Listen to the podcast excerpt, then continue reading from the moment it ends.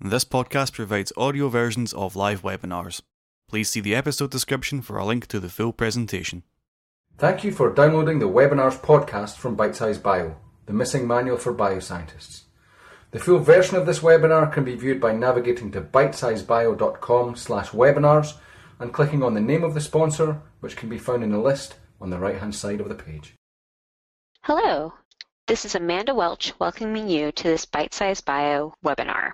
Today's presentation is titled Five Actionable Steps for Transitioning Smoothly to a Non-Faculty Career and is being presented by Heidi Giusto. Heidi helps individuals and businesses succeed when the stakes are high. She provides consulting, writing, and editing for resumes, cover letters, CVs, and LinkedIn profiles, and coaching for networking and interviewing effectively. Heidi also assists businesses with web content and marketing materials. She earned her PhD from Duke University and is a certified professional resume writer and a certified employment interview professional. If you'd like to speak with Heidi, feel free to contact her at heidi at careerpathwritingsolutions.com. And that link will be sent out to everybody in the chat box later during the webinar. As always, we will have a question and answer session after the presentation. So please type any questions that you have into the questions box, which appears on the right-hand side of your screen, and I'll put them to Heidi at the end. So now, over to you, Heidi, for the presentation. Thanks so much for that introduction.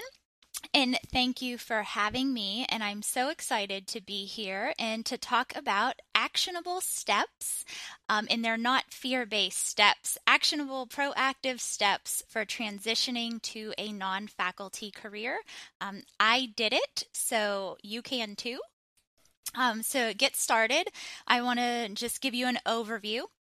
So, I'm going to share with you my career transition and intermingled with that will be actions that you can take. And I want to emphasize too, it's not just actions to take um, if you're currently in graduate school, not to take after grad school, but to somehow try to fit in, even if it's just an hour or so a week, into your schedule to take now so that by the time you graduate or by the time that postdoc is up, um, you are ready to launch and ready to transition. So, we'll talk about actions. I will go through a few success stories from people um, with a science background. And then I'm going to leave you with some resources. Some of these are some of my favorite resources that I used when I was making a transition, but also that I recommend to my clients. So let's get started. I'll tell you a little bit more about what I used to do, which now I look and I, I sometimes chuckle a little of wow i've kind of i've changed a lot in what i do in the topic. Um, so i got a phd in history from duke in 2012 i defended in october of 2012 i studied u.s and caribbean history slavery law and the legal culture. And my dissertation was entitled Refining Slavery, Defining Freedom Slavery and Slave Governance in South Carolina, 1670 to 1747. So let's fast forward a little bit. What do I do now? So I launched my company in 2013 while I was in graduate school. For about the last 18 months of my dissertation, I was um, I was doing these steps. I wish someone told me about these steps ahead of time. Um, I was figuring out what I wanted to do, and I I was figuring that out, refining my ideas, and so I had some work commitments after I defended, and um, those mostly wrapped up, and I launched my business in April of 2013. So about five months later or uh, five, six months. So I help individuals and businesses succeed when the stakes are high. But what does that really mean? Um, it means I offer consulting, coaching, writing, and editing services for a variety of things. The thing that unites my clients is that they come to me when it really matters, when those stakes are high. So I help with resumes, CVs, cover letters, LinkedIn, and interview preparation job campaign coaching, and I've switched to calling it to campaign instead of a search or a hunt. right? Campaign where we go door to door. We're very proactive in this. So, job campaign coaching. Uh, for businesses, I may help with proposals, letters, websites, marketing material. And I also offer admissions consulting and tutoring for the undergraduate level as well as the graduate and professional school level. So I went from being a historian to owning a consulting firm. It's been, um, in some ways, it has seemed like a big transition.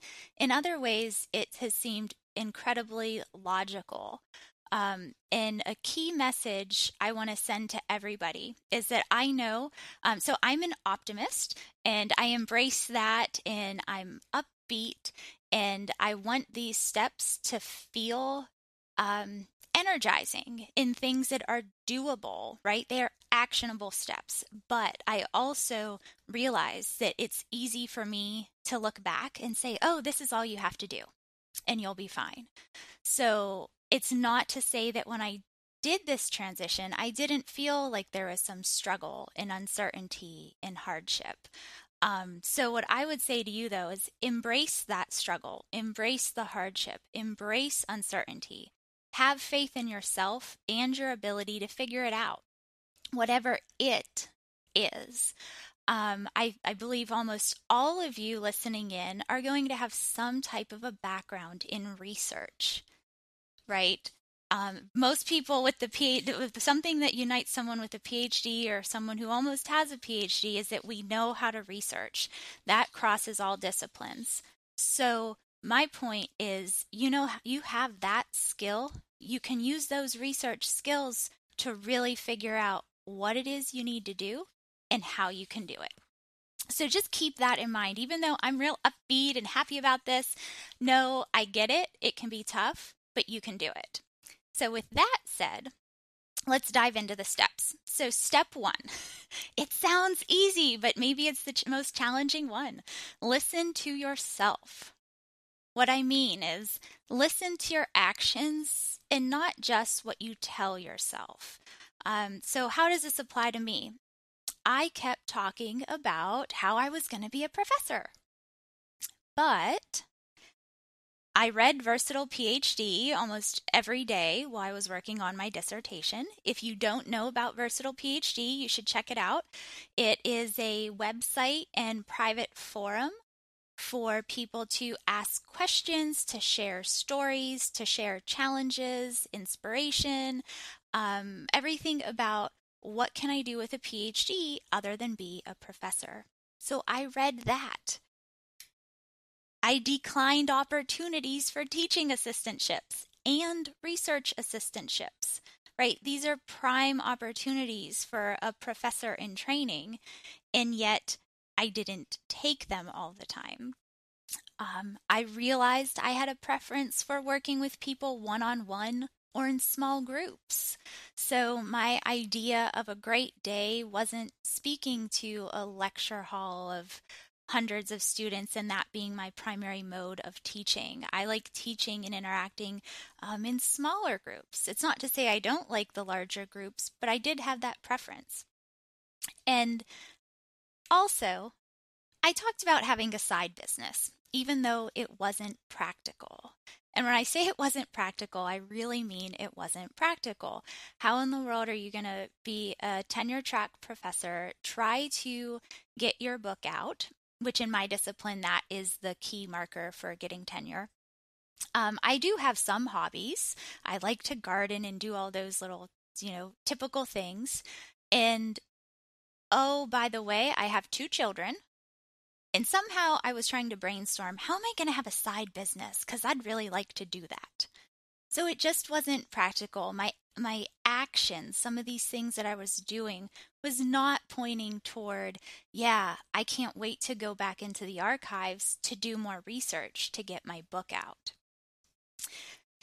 And maybe most important, thoughts of a tenure track job literally made me feel sick. It's not that I felt like I couldn't do it, but I got filled with dread.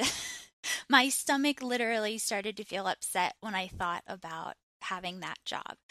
Um, it's nothing against it, but those actions, the way my body was physically reacting, was telling me this isn't for you. Okay, so listen to yourself. If any of those things you can relate to, you know, take a moment and say, well, what does this really mean for me? What am I really interested in? Okay, so if you listen to yourself, then our next step is for you to explore your options, which can be overwhelming. It can be exciting. Hopefully, at least it's some fun. Um, use your university's Career Center and other resources. Okay, so while if you are tied to a university, if you have that connection, make sure you seize the opportunity that it brings because career centers often offer complimentary personality assessments. They offer coaching. They offer critiques of resumes. They offer so much.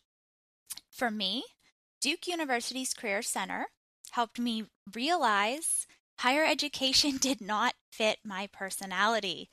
I took an assessment and I forget which one it's called, but um I chuckle every time I, I think about it. My top position was something like um, being a general in the military because I'm not afraid to make a decision.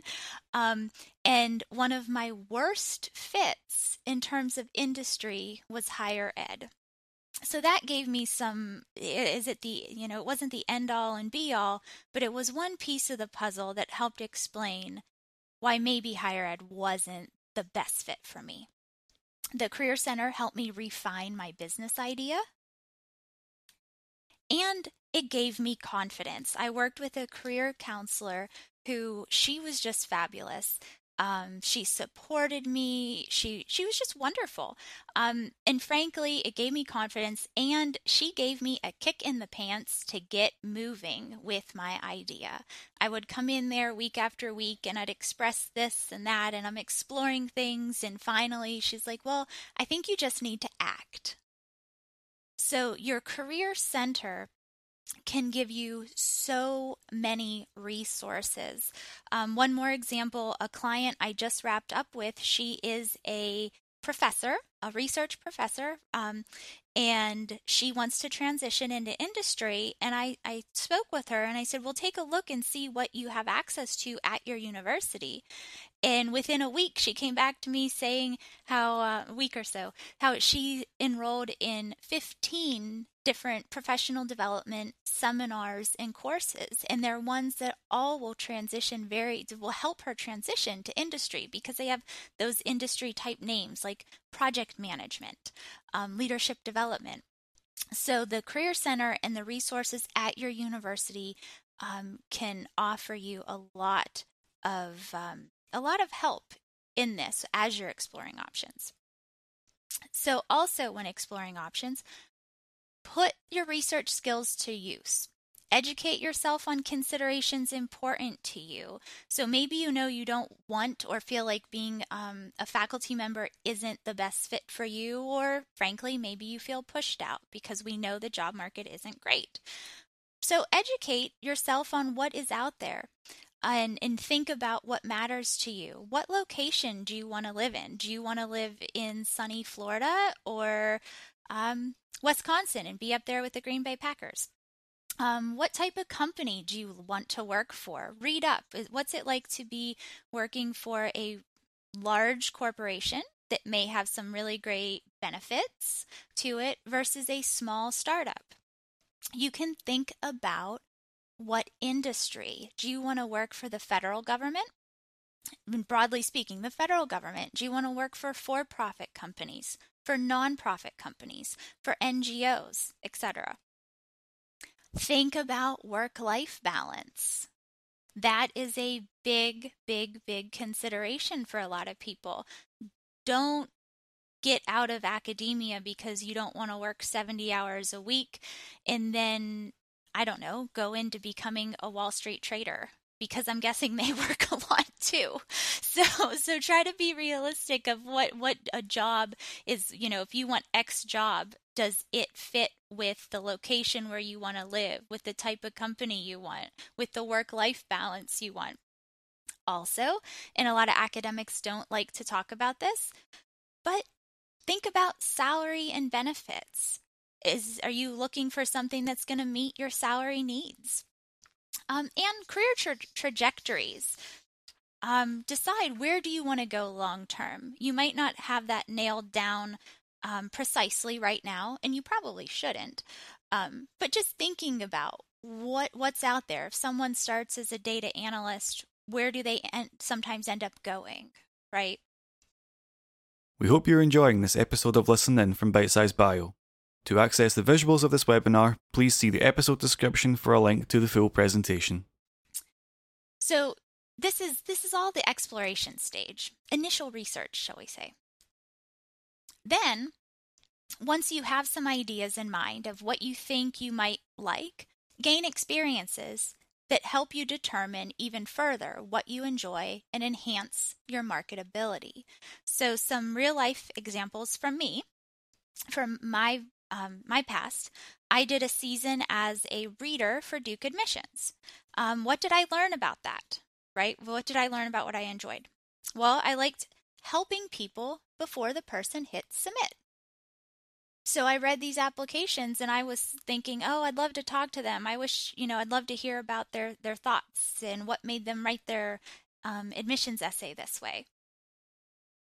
I was also a copy editor uh, for an academic journal and a company called American Journal Experts. From that, even though I, I do like editing um, and I do it very frequently given my job, but I learned it's not the only thing I wanted. I missed human interaction. And for me, the most important experience I had uh, outside of the outside of my department at Duke was serving as a writing consultant at Duke's writing studio. From that, I realized I loved working with individuals in small groups on what I would call high stakes documents. I loved working with them on their ideas for personal statements, for helping them sharpen their resumes. Um, so when it really mattered, I, I just, I really loved working on those documents and helping people and play a, a small role in their, uh, very small role in their success. And that is where, if you wonder, well, why would you turn down a teaching assistantship or a research assistantship? I did because I didn't want to give up my job at the writing studio. A job that some people would say, oh my gosh, it's just tutoring. But I loved it. And I kept that job for over six years. So I'd, I'd encourage you to think about, you know, and you see these steps build on each other, they, they commingle. What are you doing now that you choose to do that doesn't seem like, well, this is kind of, this is just for fun? because each time in my life I followed the thing that was just for fun, you know, at some point I realized, oh, I can make, I can do more with this. So, exploring your options. A, th- a third part about this before we move on to the third step be honest about your limitations. So, there might be countless opportunities in a certain geographic location, but maybe you refuse to move there.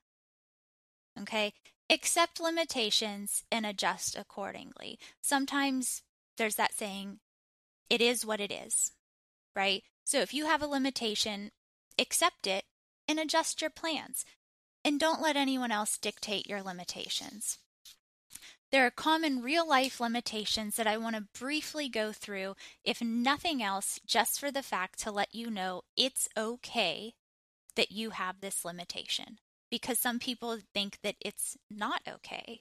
And I don't know, I'm here to tell you it is okay. So it's fine to decide I'm going to at least partially decide my career trajectory because I want to stay in a particular location or I want to move to a particular location. Or I want to consider my partner's preferences in his or her career. It's also okay if you need to make a decision based on your children's needs or your parents' needs. It's also okay to have that you want a stable full-time job. Adjuncting is not for everybody. It's also okay and something a lot of people don't talk about, but you it's fine if you want a higher income than what you'd have as a postdoc or a professor. These are all legitimate reasons that you that may shape part of your job strategy. Limitations in some ways, yes, but accepting that we all have some type of limitation. Now that can be freeing. Okay, so you've listened to yourself. You've explored some options. You have some things in mind that you want to learn more about. So, what's the next step? The next step is talking to people about it. So, conduct informational interviews. If you haven't heard this term before, it is when you identify people doing what you hope to do or working at a company you hope to work at, and you request an interview with them to refine your ideas and goals and to gather information. So you gather information on the interviewee's career path, current job, and or the company. So those are three frameworks actually that you can approach an interview. So you, you can um, sometimes people will ask me, you know, I'd really like to get into editing. Could you tell me about what it's like to be an editor? So that's more about my current job, right? Um, a career path structure would be Heidi, do you mind talking with me for 20 minutes? I'd love to hear how you transitioned. How did you go from point A to point B? And then the third is, geez, I'm really interested in this company. What's the culture like? What is, you know, what's it like to work here? Do you mind chatting with me about that? So, some guidelines though. So, for conducting these, assume the interviewee is busy and make your request accordingly. Ask for a 20 minute conversation and stick to your time limit. If they say, oh, it's fine that we talk longer, that's different. Um, but you want to be mindful of their time because they're gonna they're they're busy. Um, if you're having this conversation with someone who lives locally to you, offer to buy coffee or lunch, but also suggest a phone call as an option too. Simply put, some people don't have time in their schedule to leave the office to meet for coffee or lunch, um, but they're more than happy to have a phone call. Okay. Prepare with diligence. Have your questions ready and be direct, concise, and appreciative of the person's time. And it's not to say that you should, I don't know, just be like rapid fire, boom, boom, boom, boom, boom with your questions, but you don't want to come across as seeming like you weren't prepared. Be prompt and give advance notice if you must cancel. You really, truly should only cancel for a true emergency. The reasoning is well, it's just I mean, it's it's decency, right? But you don't know if you make a good impression on somebody, you don't know what may happen. You never go into an informational interview asking for a job. But if you impress the person, you never know where that will take you. That's part of networking. Maybe down the road, that person knows of a job opening and they contact you to tell you about it. Um, so that's so. So you really this is not an interview in the sense that someone's going to offer you a job, but you want to make your best impression. Moving on, so you can see we're kind of if this is a bullseye, we're narrowing in on that that or a target rather. We're narrowing in on the bullseye. Um, you now step four, learn what it takes to succeed. And what I mean is learn what obstacles there might be for you, like specific things. What do you need to do in order to get where you want to go? I'm a firm believer that you should not bury your head in the sand and say, oh, it'll be okay. So, knowledge is power. Knowledge allows you to overcome obstacles. Questions to ask yourself What are the challenges in your desired area of interest. What do you need to do to get where you are going?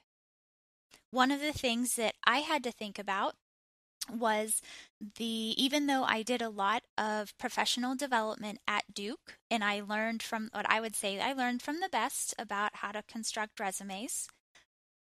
I also know that in my industry it gives you added credibility if you are a certified professional resume writer. So, I became a certified professional resume writer. It helped me. So, that's a very small but you know tangible thing. So maybe it is a certification. Maybe it's demonstrating that you have taken coursework in a particular topic. And sometimes people think oh well it's not a course. It's not a semester long course. But even if it's a four hour online thing or a, a one day workshop or a one hour lunch and learn it is something maybe that you've been able to take that somebody else hasn't right? So we want to know what do I need to do to get to my next step?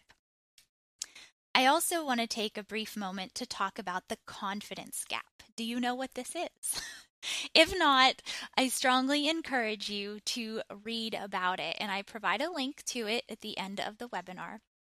Um, in essence, and so first, so you can Google it. If you go confidence gap, the Atlantic, it's um, there's a wonderful article in there, and the premise is that women are not as confident as men, and because of that, we uh, we attribute things to luck. And we don't go up for promotions when other when men might.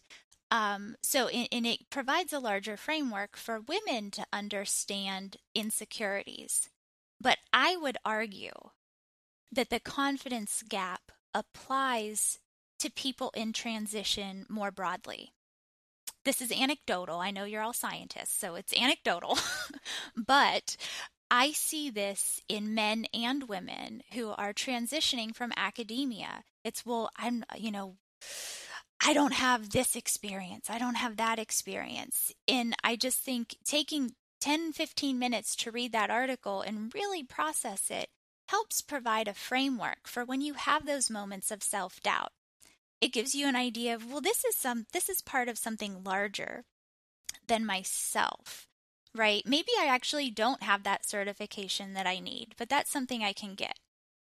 But the you know, the um, maybe a relentless uh, insecurity, maybe that's part of something larger, something societal. So it, it's been helpful for me. I've had plenty of clients find it helpful. I encourage you to take a look at it. Also, LinkedIn. So, LinkedIn is a tool of the trade. Keep an open mind about it if you're not using it yet. Um, I really encourage clients to embrace LinkedIn. If you're transitioning, LinkedIn can offer you so much because it, it's free. You don't have to pay for a premium package. It allows you to grow your network. It allows you to research companies. It allows you to research jobs. And I argue it's a professional development tool because you can join groups on LinkedIn that are going to, to help you learn and grow. And one in particular is called um, hmm, Alternative jobs for PhDs or, or something like that. And it has about, I think, 60,000 members. So there's a lot of people contributing, and it's a very good group. So um, a final thought on on that step is have a pity party if you must, right? If you're struggling with this idea that you're transitioning. But I would say make it a quick one. And what I mean is, it's, it's again, it's not to make light of the hardship that is involved and sometimes the emotional turmoil that is involved.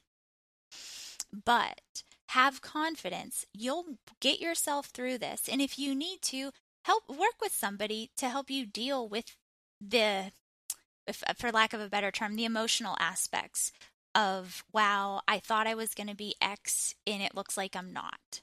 Um, there's a, a, coach out there that I know of, and there's a, again a resource later that I have her, the link.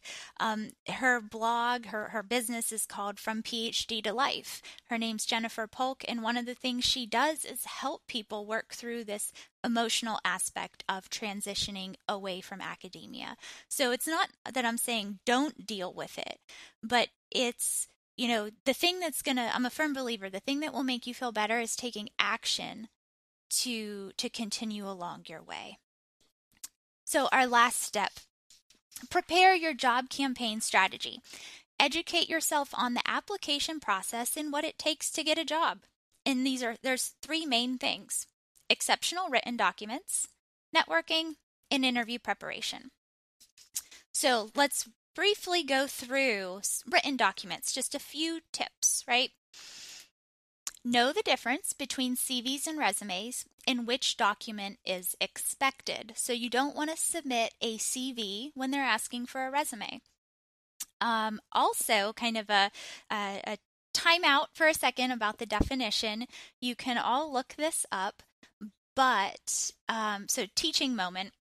In North America, the resume is a one to two, maybe three page marketing tool. It's a summary of your relevant skills, abilities, and experiences. Your CV is that academic document we have that I will say is listy, right? It's, it has it's lists of information. If you're in Europe, what in what we call the resume in the US often is called the CV, so that's important, right? So if you're applying for a company in the UK and it asks for a CV, if you're an American, you need to realize they're probably asking for your resume, not your academic CV. It's kind of tricky, but I needed to share that with you because I know we have an international audience. Okay, you want to write from the reader's perspective. So a resume, cover letter, pack you know you, we want to think about what does the reader want to see? So you pack those documents with accomplishments and results and you tailor them to each job. You learn what makes for a great cover letter and a hint there is it's not necessarily a letter that's all about you. Those usually look like i i i i. Um, it's a letter about why you're a great fit for the company. Moving on networking like I said before, use LinkedIn to grow your network and locate opportunities. Tell people about your interests, when appropriate, of course, and attend networking events. They help you identify points of contact and they help you practice your presentation skills because even though you might be excellent at presenting at an academic conference, it's very different to be presenting yourself in a way that's helping you market yourself and saying, This is what I do. This is what I'm looking for. This is why I can contribute. The last part here for inter- is interviewing. So, learn effective interviewing techniques in various interview types, right? There's interview types from case studies to behavioral questions to panel interviews to all day interviews. Um, ahead of time, reflect on points that you want to make during the interview and know your point of differentiation. What that means is what makes you different? What makes you different from all the other scientists who are applying for this position? So, those are the steps. Listen to yourself, explore your options, conduct informational interviews, Learn what it takes to succeed. Prepare for the job campaign. And I want to offer you a bonus step. Okay? Act. It doesn't matter if you're qualified, if you're talented, if you're prepared, or all these other words, if you fail to act. So have a great attitude, be confident, and have tenacity. Go after what you want. Go after it. So, the last few minutes, I'd like to just briefly talk about a few success stories of people who have science backgrounds who are no longer in academia. So, our first success story is Vivian Collier. She got a PhD in biology from Duke. She's done several different things, but she is currently a scientific communications editor at National Cancer Institute. So she is still within a science field, but she's doing communications and editing. She's really happy too. um, so, next story Mike Davies. He has a background in biochemistry, biophysics, and molecular biology. His PhD is from the University of Minnesota Twin Cities. Mike took a different turn um, completely and he became a financial advisor. And I know it's a position he loves. And he also founded the Life Science Networking Group in Morrisville, North Carolina. A third person is Steve Greenbaum. He got a PhD in immunology from Duke. He is currently vice president of BAI in the areas of life science, biodefense, homeland security, and he's a managing partner of a firm called Cyversify. So these are all, all three people, and this is just a sampling. Um, you can see they took very different routes. Steve is clearly um, up at the kind of that higher level of management and helping run an organization. Mike is an entrepreneur in his own way. He's doing um, he's you know, financial advisor. That's a that's a big difference from being in the sciences. And Vivian is still in that field, yet doing um, communications editing. A third person that I don't have I don't have a slide, but this is someone who is still a practicing scientist, but she is in industry. So she, this person received her PhD in muscle protein metabolism from the University of Texas Medical Branch, and she is currently a senior scientist in the R&D department, um, the Scientific Affairs Division for Beachbody. So Beachbody, if anybody knows the um, very popular workout programs like P90X. That's the company that produces those. And so she is still a scientist, it's just not within academia. So, further resources. I have two slides of these, then I will be finished. So, like I said earlier, from PhD to Life, this is run by Jen, Jennifer Polk and she offers individual coaching and consulting but there's so many resources on her website and she has a huge twitter following too strengths finders. This is an assessment tool that for like $10 online you can take it in half an hour. It shows you your top strengths. When i took it i think i put a tweet out there that said this is creepy. I've I read my results and it explained perfectly why I went from being a historian to a resume writer um, and consulting firm owner. It's well worth the the ten dollars to take that assessment, and it helps. Again, it's just one piece of the puzzle, gives you perspective on what am I really good at. PhD Career Guide. This is a website and it's run by a man who is, I'm trying to remember his specific discipline. He's in the STEM field. So um, it's all, it's a wonderful website filled with information about what it looks like, career guide for PhDs. Um, lynda.com. If you don't know about this website, you should take a look. It has thousands of different courses that you can take for professional development. So maybe you you realize that what you want to go into involves that you have got to be a power user of Microsoft Excel.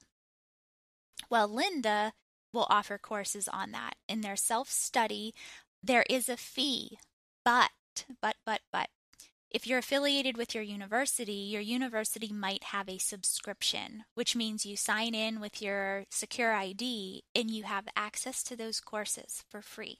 That's all stuff that can help position you on a resume that, hey, I have these skills that you want for this job. Last page of resources. LinkedIn, by now you should know, I love LinkedIn. I think it's just so valuable. It's free, there's limitless possibilities for networking, researching opportunities, and growing your network. The confidence gap, which I shared earlier, um, there's a I did a Google shortener, a URL shortener, but if you Google the Atlantic confidence gap, you'll find it. Like I said, it's well worth the read. It can help provide a larger framework for understanding the I guess the feelings you might be feeling while you're going through this transition. Amy Cuddy. For those of you who have not heard her speak or read her work, she has the second most watched TED Talk. And it's about the importance of body language and the power of body language and how it can empower you. And her book came out last week. It's called Presence Bringing Your Boldest Self to Your Biggest Challenges. Amy Cuddy is a professor at Harvard, and her work um, again is is just it's incredibly interesting and I think empowering because in a nutshell what she's saying uh, one of the things is is just the way you, you your body language can help you in high pressure situations. That's a very um, simplified version of what she says. And last, um, in, last but maybe not least, um, my website has tips and resources. So I will periodically write um, some blog posts and, and list resources and give updates that cover information for people looking for jobs, for people in transition, and on writing well. Um, and that with that, I will say thank you. I greatly appreciate your attention and I hope that you found this helpful and, and empowering. So, thank you. Thanks, Heidi. That was an excellent presentation. We have a few questions in the audience. If anyone else has a question, please feel free to post it in the questions box that appears on the right of your screen. So, Heidi, when you look back at your time at Duke, is there anything you wish you had done differently to facilitate your transition that you think our listeners might find useful? I would say that I wish I had explored some of those things that I said about looking for other opportunities, um, sitting in on a workshop or a seminar. Um, I wish I had done that, and I wish I'd seen what I could have done in terms of business development, it's like of, of developing my knowledge of business. So Duke has um, an incredibly good business school, and I think I may have been able to audit courses. I think. But I can't even say that with certainty because um, I never looked into it. And in hindsight, I wish I did. So, taking advantage of those types of resources, even if you're not certain um, you know, if you think, oh, this might be helpful, I'd encourage people to to seriously think about marking out the time on your calendar, especially if it's that one or two hour workshop, because it really might be helpful. I wish I had done that to develop my understanding of, um, you know, growing a business in in the business world. Yeah, that makes a lot of sense. Um, there's, I know that there's a lot of um, at the university I did my postdoc, there's a lot of opportunity to be able to audit anything, and sometimes there's employee assistance programs where they'll actually pay for you to get credit too. yeah, and that's nice to add credentials. Absolutely. I mean, I'm really, when I think I could have audited classes there, oh my goodness, what was I thinking, right? Like I wasn't. I should have been. I was, you know, you can, but you can't beat yourself up. But it's certainly a message I, I tell people like see what you have at your fingertips because once that affiliation is gone so many of those resources are gone with it. That's very true. And so is there anything about your current job that has pleasantly surprised you? Something that maybe you didn't think about when you decided to leave academia but that you now appreciate so one of the things that I um, that I found out from Strength Finders, Strengths Finders, is that I'm a learner. So that that um, that assessment tool will categorize you as you know a learner, achiever, um, all different things.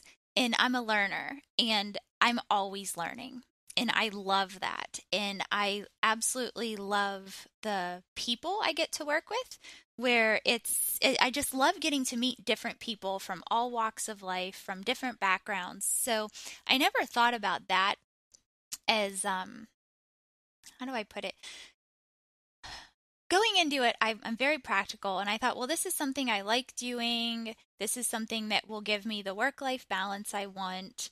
Um, it's something that I can control, grow as I want. I thought it from very practical standpoints, but I didn't truly, I, I never expected just the the great satisfaction I'd get just from getting to know people from i mean literally across the globe. I work with people internationally and getting to help them just you know i feel like i play a i can play a small part helping ambitious people get to the next step.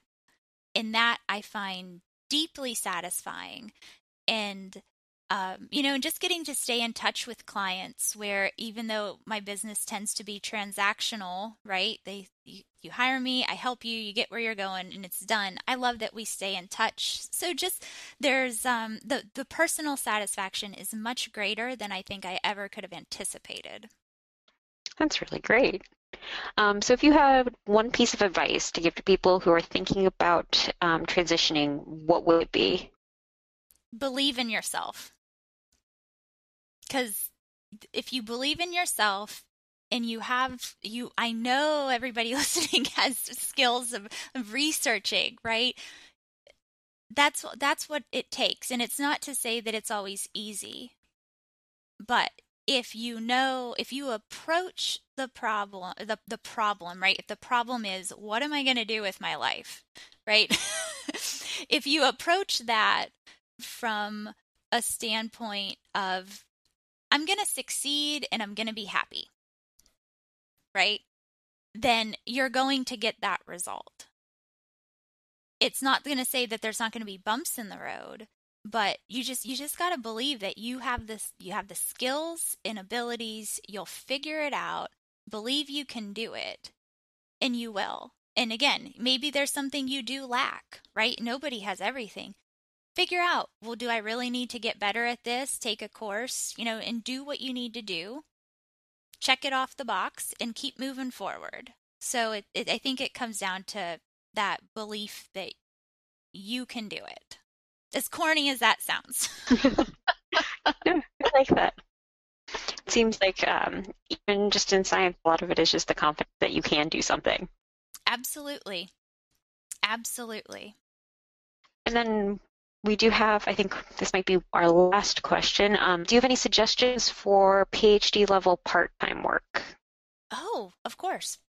So, um, it it depends. I guess it depends on what you want to do, right? So I know plenty of people who, if they want to, if they want to get into anything that has to do with writing or editing, whether that is you know technical writing or, or anything like that the um, Vivian kind of what she did right? You can do that freelance. Um, you can do stuff that is contract based you can look for internships. So the woman who works at Beachbody, she did while she was doing a postdoc, I I can't remember the name, but she lined up an internship that she worked, I think it was 10 hours a week, maybe in regulatory affairs. I'm trying, you know, I'm trying to remember specific the but um but so you can line stuff up part-time. And then that way on a resume, some people think that you have to put on a resume how many hours a week. On a federal resume, you do. But on a what I call the regular resume, like the non federal resume, you don't have to put how many hours a week you're doing it. So, so look for freelance work, internships. Some of those are paid, some might not be. Um, any, you know, think through it critically, right? Like, well, what skill or what experience do I need to show that I have? And then see, well, geez, can I have a connection at a company? Will they let me come in and work on a project? Just project based a contract, right? So those those are a couple ways of um, of approaching it. So freelance and internships. That's fantastic. Well, that brings us to the end of the seminar. So thank you again, Heidi, for a fantastic presentation and a wonderful discussion. Thank you. And finally, thanks to you, the audience, for taking the time to attend and listen in. If you've enjoyed the seminar and would like to view the video recording of the session, please visit the seminars page on bitesizebio.com. It should be available within the next 24 hours. And there you can see other webinars that we have lined up for you in Bite Size Bio's Webinar Festival. So next time, until next time, Good luck in your research, and goodbye from all of us at Bite Size Bio. Thank you for listening. We hope you enjoyed the webinar. To view the full video version of this and all of our other webinars, please visit bitesizebio.com slash webinars. Finding the right mentor can make all the difference in your research journey. But what if you don't have one? Look no further than Mentors at Your Benchside, the podcast that offers curated advice from experienced researchers on lab skills, techniques, and career progression. With short, easy to access episodes, you can get the help you need to succeed in the lab. Visit bitesizebio.com forward slash podcasts or search for mentors at your benchside in your podcast app to subscribe and get help and advice from seasoned scientists.